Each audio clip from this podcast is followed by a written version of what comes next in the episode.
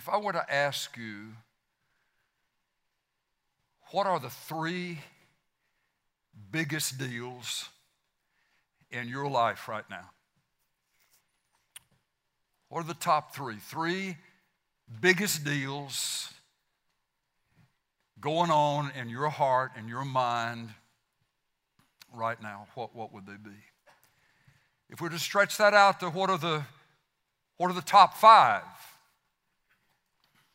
Or if we'd break it out even, what are the top 10 things that are the biggest deals to you right now? Those are the things, whether it's one, whether it's three, whether it's five, whether it's 10, whether you could list 50.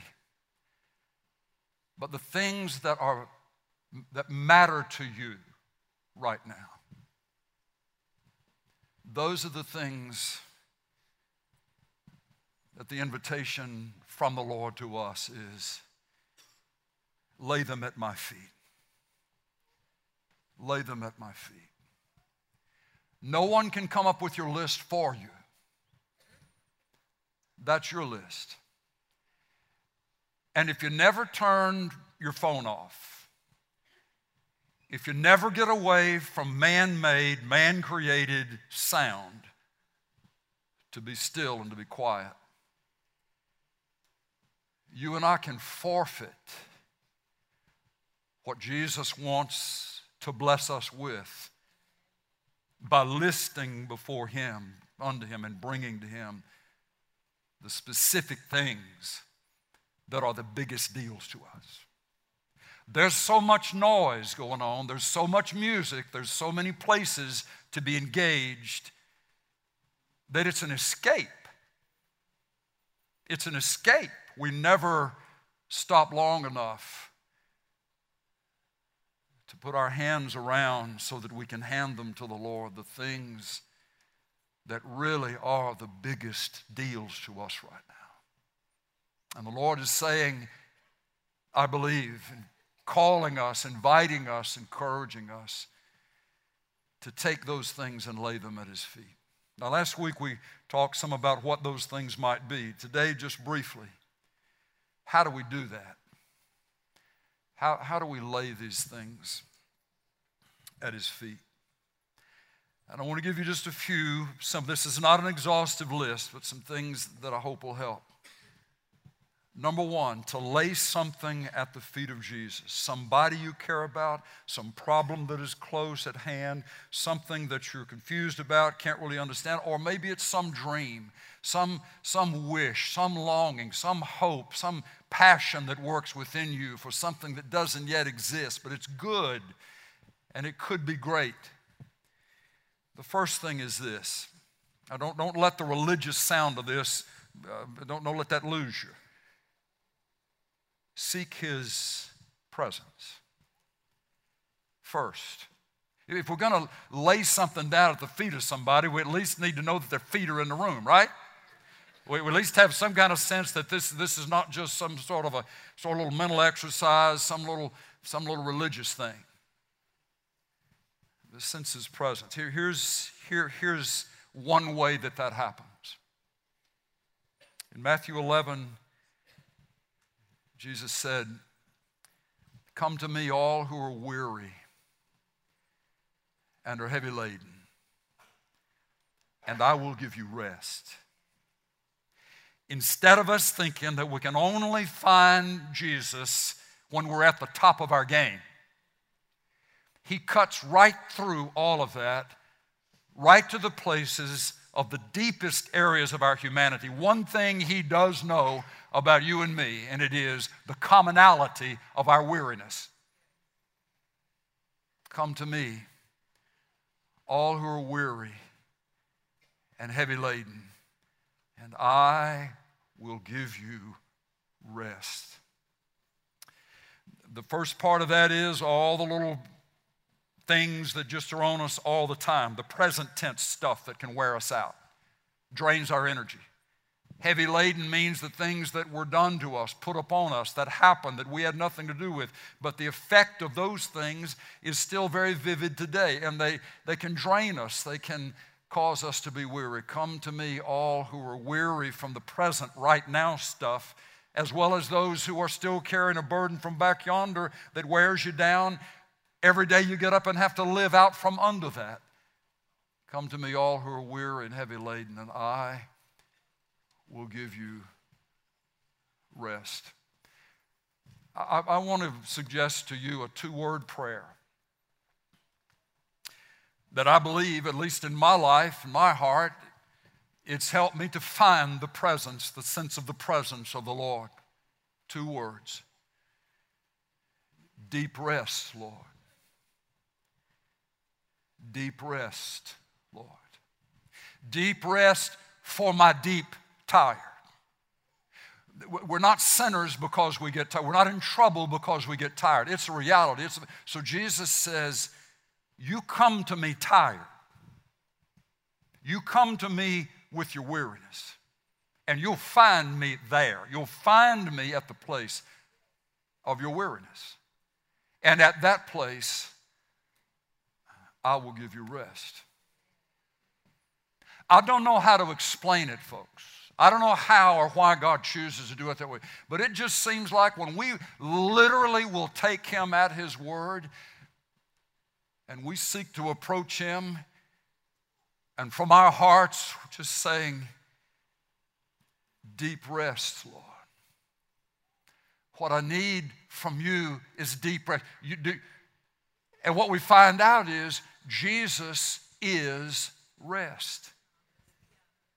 He's all authority, He's the King of kings, He commands the angel armies, but His presence is rest. Jesus is rest. So, could I encourage you to pursue that? Consider that. We have all of these things that really matter to us that are working in us. Who do I take them to, and how do I find the one I'm going to take them to? Very likely it is those things that you're listing are the very things that are wearing you out, are the very things that are causing us to be weary. Deep rest, Lord, deep rest for my deep tire. Seek His presence. The second thing is give them to Him. Give them to Him. Top three, top one, top five, what are the ten? This is, this is vital. We, we, we can not really be sure that the Lord hears my prayers and answers my prayers because I am so general in the way I make my prayers. God bless me. Got to give it all to you. You know, God just just love me. Well, how do you need to feel His love? Where do you need to feel it? What, what is it? What is it that I want Him to bless? We, we mentioned last week those examples of the, the young boy, the five loaves and the two fish. He, he, he laid his provision at the feet of Jesus, had no idea what multiplication was fixing to happen when that happened. The, the, the demon possessed, out of control, crazy man came and brought his craziness to the feet of Jesus. And as we tried to mention last week, everybody sitting in this house, everybody listening out yonder, has some out of control area in our lives. It may be a knee jerk attitude that's just maybe automatically critical, automatically judgmental, automatically negative. It, it, it, it's an attitude that just comes out, or it may be some other kind of thing that we just can't seem to break free from. We just can't seem to go on without. The amazing thing is, when that crazy man who know there were no chains, no shackles that could bind him, they tried again and again. They had tried to constrain him, but he kept breaking. There was supernatural strength that was working to break himself free. But he really wasn't free. He just stayed in his bondage, even though he could be strong enough to break chains. And he came when he saw Jesus, he came to Jesus with his craziness. He came to Jesus, Jesus with all of his out of controlness. And Jesus handled it. So we're talking about those places, the out of control places in our lives, the deepest desire places in our lives, the provision places in our lives, to give them to Him. To give them to Him. I remember a preacher one time saying there's a difference between giving the Lord something and surrendering to something to the Lord. Give carries it with the idea that we can get it back. We can be an Indian giver and take it back. But when it's an uncontrolled or, or, a, a, surrender that, that has no, no restrictions to it, it's a, it's a total unconditional surrender, then it means that it is given up for good. And more than likely, that's what we're called to do as we give these things to the Lord. We surrender them to Him specifically, intentionally the giving to Him is expressed in words spoken or written. That's where the journal or the list comes in. But it can also be expressed in an action. It may be a key or a set of keys. It may be a set of photographs or pictures. And there's an expression of giving that one to the Lord, laying that one to the Lord handing over to him something out of the past represented by something physical. It may be, it may be that. But whatever authentically represents from you to him, Lord, I give this to you. I'm laying this at your feet. Folks, if you'll take that seriously, God will begin to do some serious things with the specifics that you give to Him. But where it is generalized, He, he hears, but where we're needing specific response from Him, then He deserves a specific request. He desires to be a part of the parts of our lives that matter the most to us. And that's one way that that happens. We give it to Him. And not just for these four days or nights, but it, it, it sets the precedent for the rest of the year. Because there'll be other things that'll come up. And I give it to you, Lord. I give it to you. The third part is this when we give it to Him, we agree with Him about it. We agree with him. We agree with him. It's one thing for us to say, Lord, I'm going to give this to you, and then to have an asterisk and down at the bottom of the page, if I were you, God, this is what I would do. This is how I would handle it. If I had all the money in the world, if I had all the gold that ever mined, cattle and every hill, this is what I would do. If I had the ability to influence the way people think, this is what I do. So we we, we give it to Him with all of our opinions wrapped around it. I want you to notice a couple of verses. Matthew chapter 6, verse 10, when Jesus was asked to teach the disciples how to pray, he gave the instruction Our Father who art in heaven, holy is your name. Thy kingdom come, thy will be done on this earth as it is in heaven.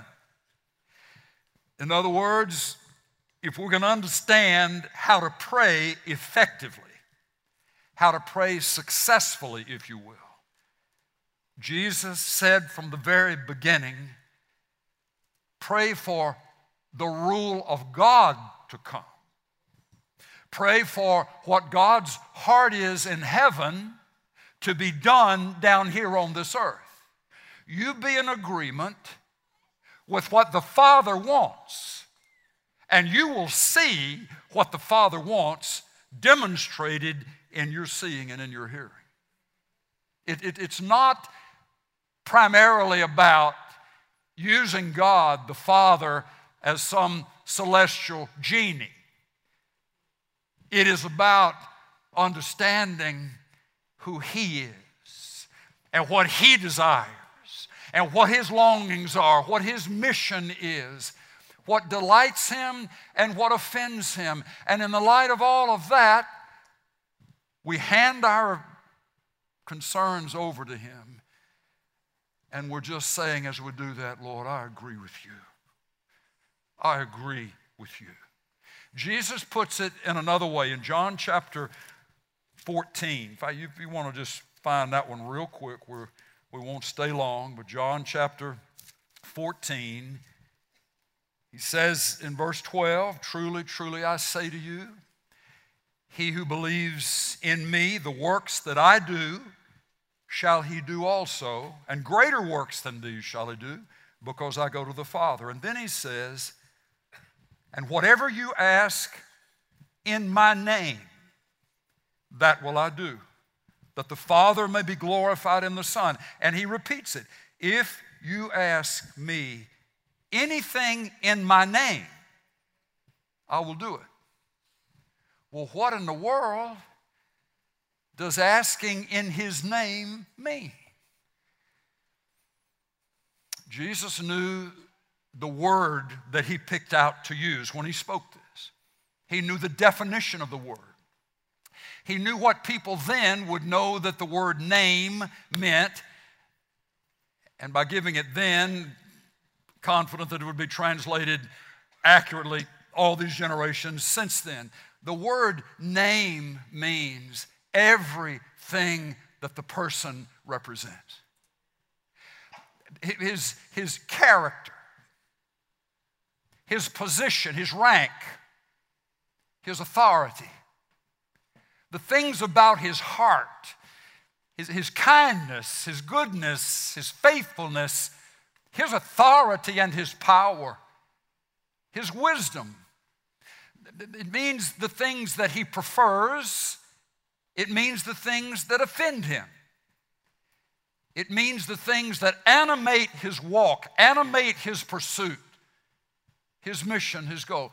If you ask me anything in my name, here's the word agreement again, family. If you ask me anything that is in agreement with who I am, with what you know my heart to be, anything, I will do it. You say, well, how, how in the world can we know what God wants? How, how, how, can, how can we know that? That, that, that's, that just seems impossible. No, it's not. The scripture says that Jesus came for the express purpose of explaining the invisible God. So that when you would look at Jesus, it was as if you were looking at the Father. He stayed up all night long, putting his hands on and speaking into the sick condition so that they could be well, of, of sick people, of, of children whose mothers didn't know what to do with them, fathers didn't know how to make them well. And Jesus would call them up into his lap and put his hands on them and love them and heal them. It, it, it is the heart of Jesus to rescue the one hard headed sheep that got distracted or was just stubborn or was just going to do his own way. And he says, You leave the shepherd, the good shepherd, leave the 99 in safety and go after that one who's lost. I came to seek and to save that which was lost. And it wasn't just seek in the sense of a casual search and then go back and get a Coke. It was the idea of seeking and looking until what was being sought was found. That's who he is. That's who he is. He's the one who said, it is said of him that he's not willing that any should perish, but that all should come to repentance. So when we are putting people before him, we're presenting needs before him. We're not presenting them to someone who has to be convinced to be merciful, who, who has to be pulled back from all the things he's distracted from, about to finally listen to me. He ever lives, the scripture says. He ever lives, Hebrews says, to make intercession for us. So close, so real, so vivid is his relationship with us that he, without us even hearing it or knowing that he's doing it, he is praying for us, petitioning the Father. So when we lay someone or something or some burden down before him, we're agreeing with his heart. We're agreeing with what he knows is best. We may not know all of those things in the beginning, but because we have a sense of who he is, even though we don't know everything that he may do, because we have a sense of who he is, we can say, Lord, I agree with you for this one. I agree with your heart for that situation. I agree with you.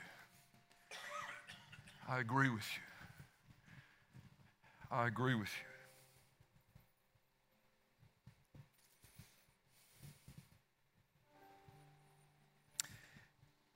I'm trying to decide here whether I need to go one more step with this for those of you who are looking for and hoping for and praying for a breakthrough in the life of someone you care about. It's under this category of agreeing with the Lord.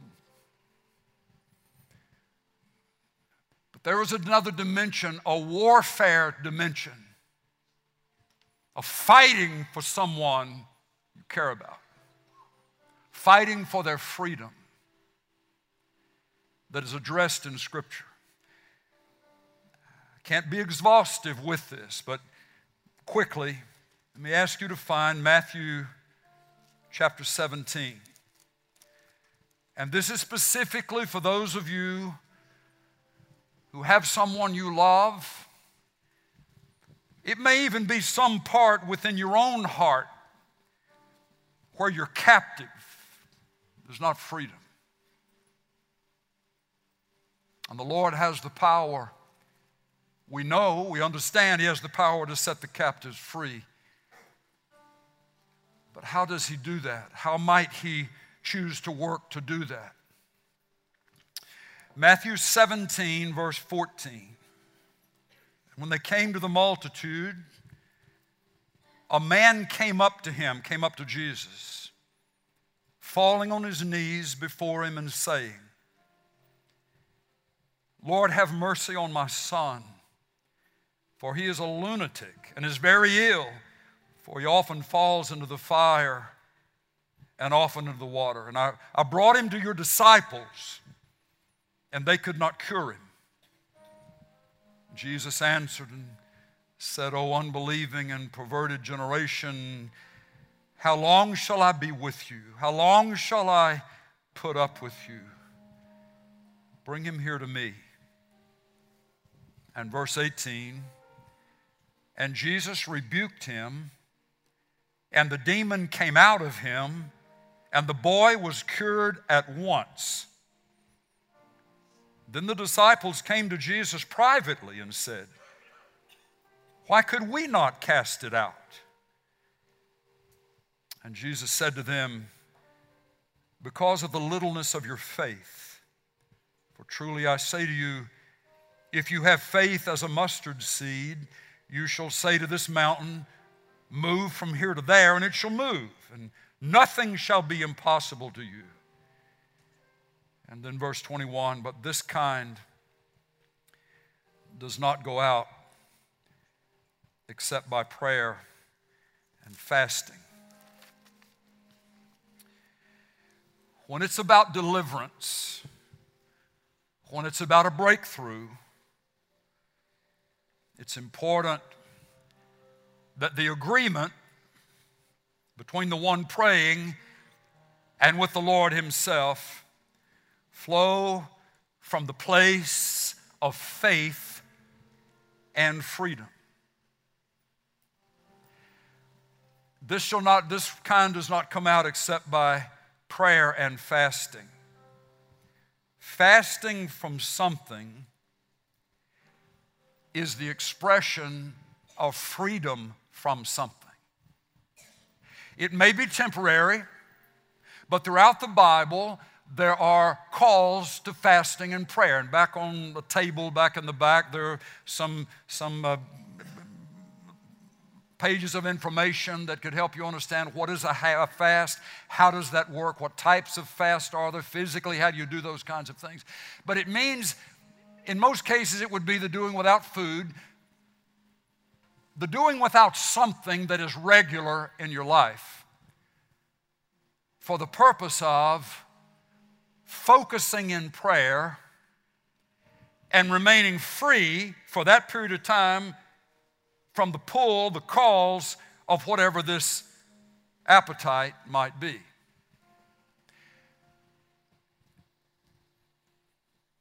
The demons wouldn't back off from the disciples' words because of a lack of authority. Jesus stepped in and the demon left.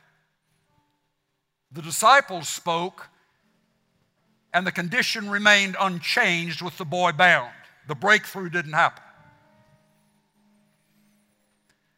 So just think along this line authority to set free will be expressed from a place of faith and freedom. The, the, the, faith in Jesus was limited on the part of the disciples at this point because he, he hadn't been to the cross, he hadn't been raised from the dead, he hadn't accomplished redemption, the Holy Spirit hadn't come. So their faith in who he truly was was incomplete. But that's why he will say, if it's real faith, genuine faith, like the grain of a mustard seed, the, the faith of who Jesus really is. It doesn't have to be full flower, it doesn't have to be the size of a sequoia, but it, it, it's, it's big enough in the spirit realm that just confidence in who Jesus Christ is has the ability to move mountains when they need to be moved, when the individual expresses that kind of faith. But there is also this other part about fasting. Why fasting? Why fasting? It could very well be that it is because fasting represents a measure of freedom. The forces of darkness recognize freedom. It is an example to them of just one more soul, one more life that they don't have the control over anymore, that they lost that Jesus now owns, Jesus now controls. Darkness recognizes faith and freedom.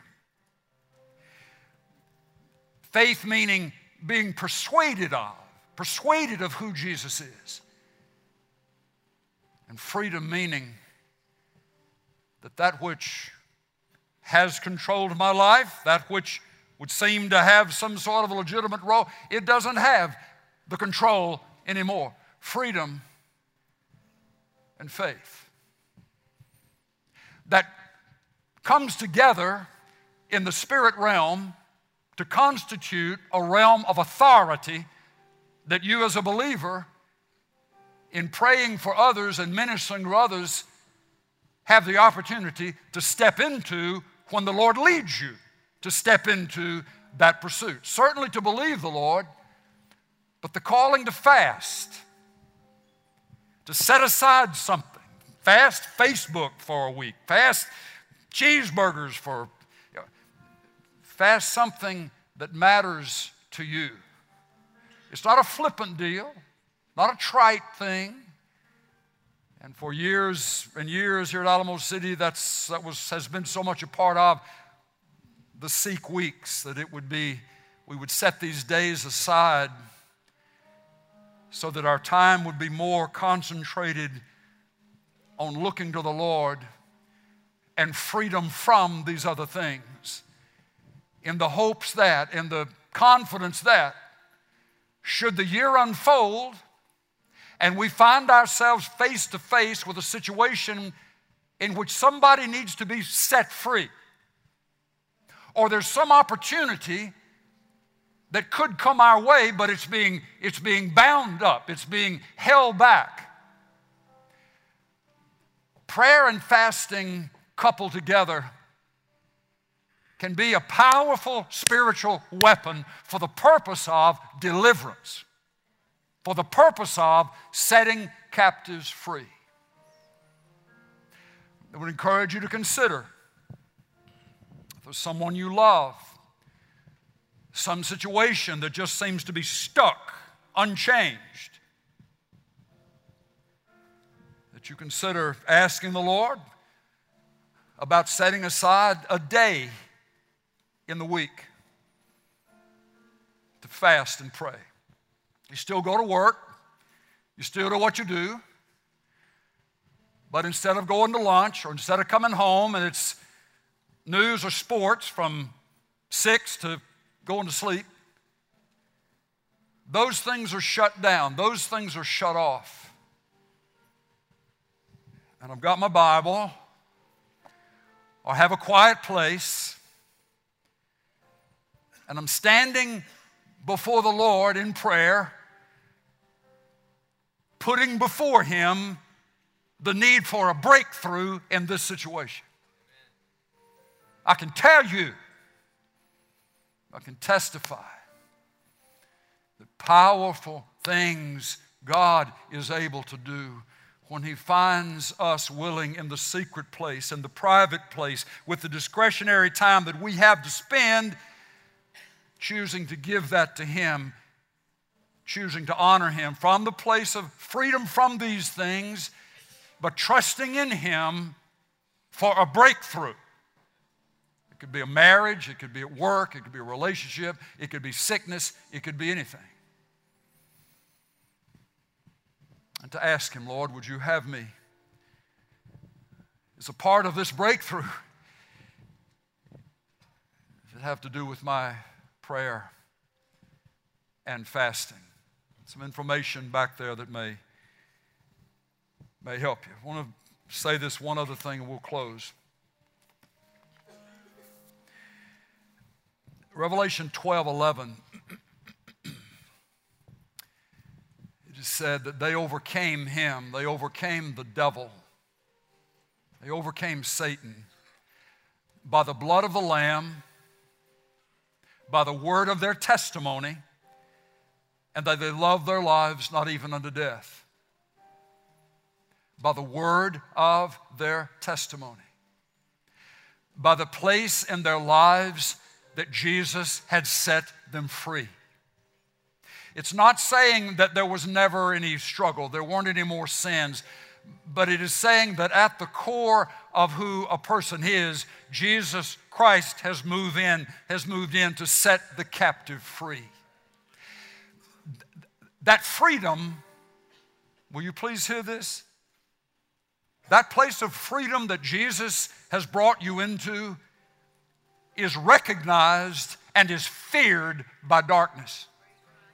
Therefore, don't muzzle your testimony. That place where Jesus has set you free is setting you free. And you're in agreement with where the freedom came from. When the Lord ushers you into a situation where there's somebody just like you, walked through, has walked through, is walking through what you walk through.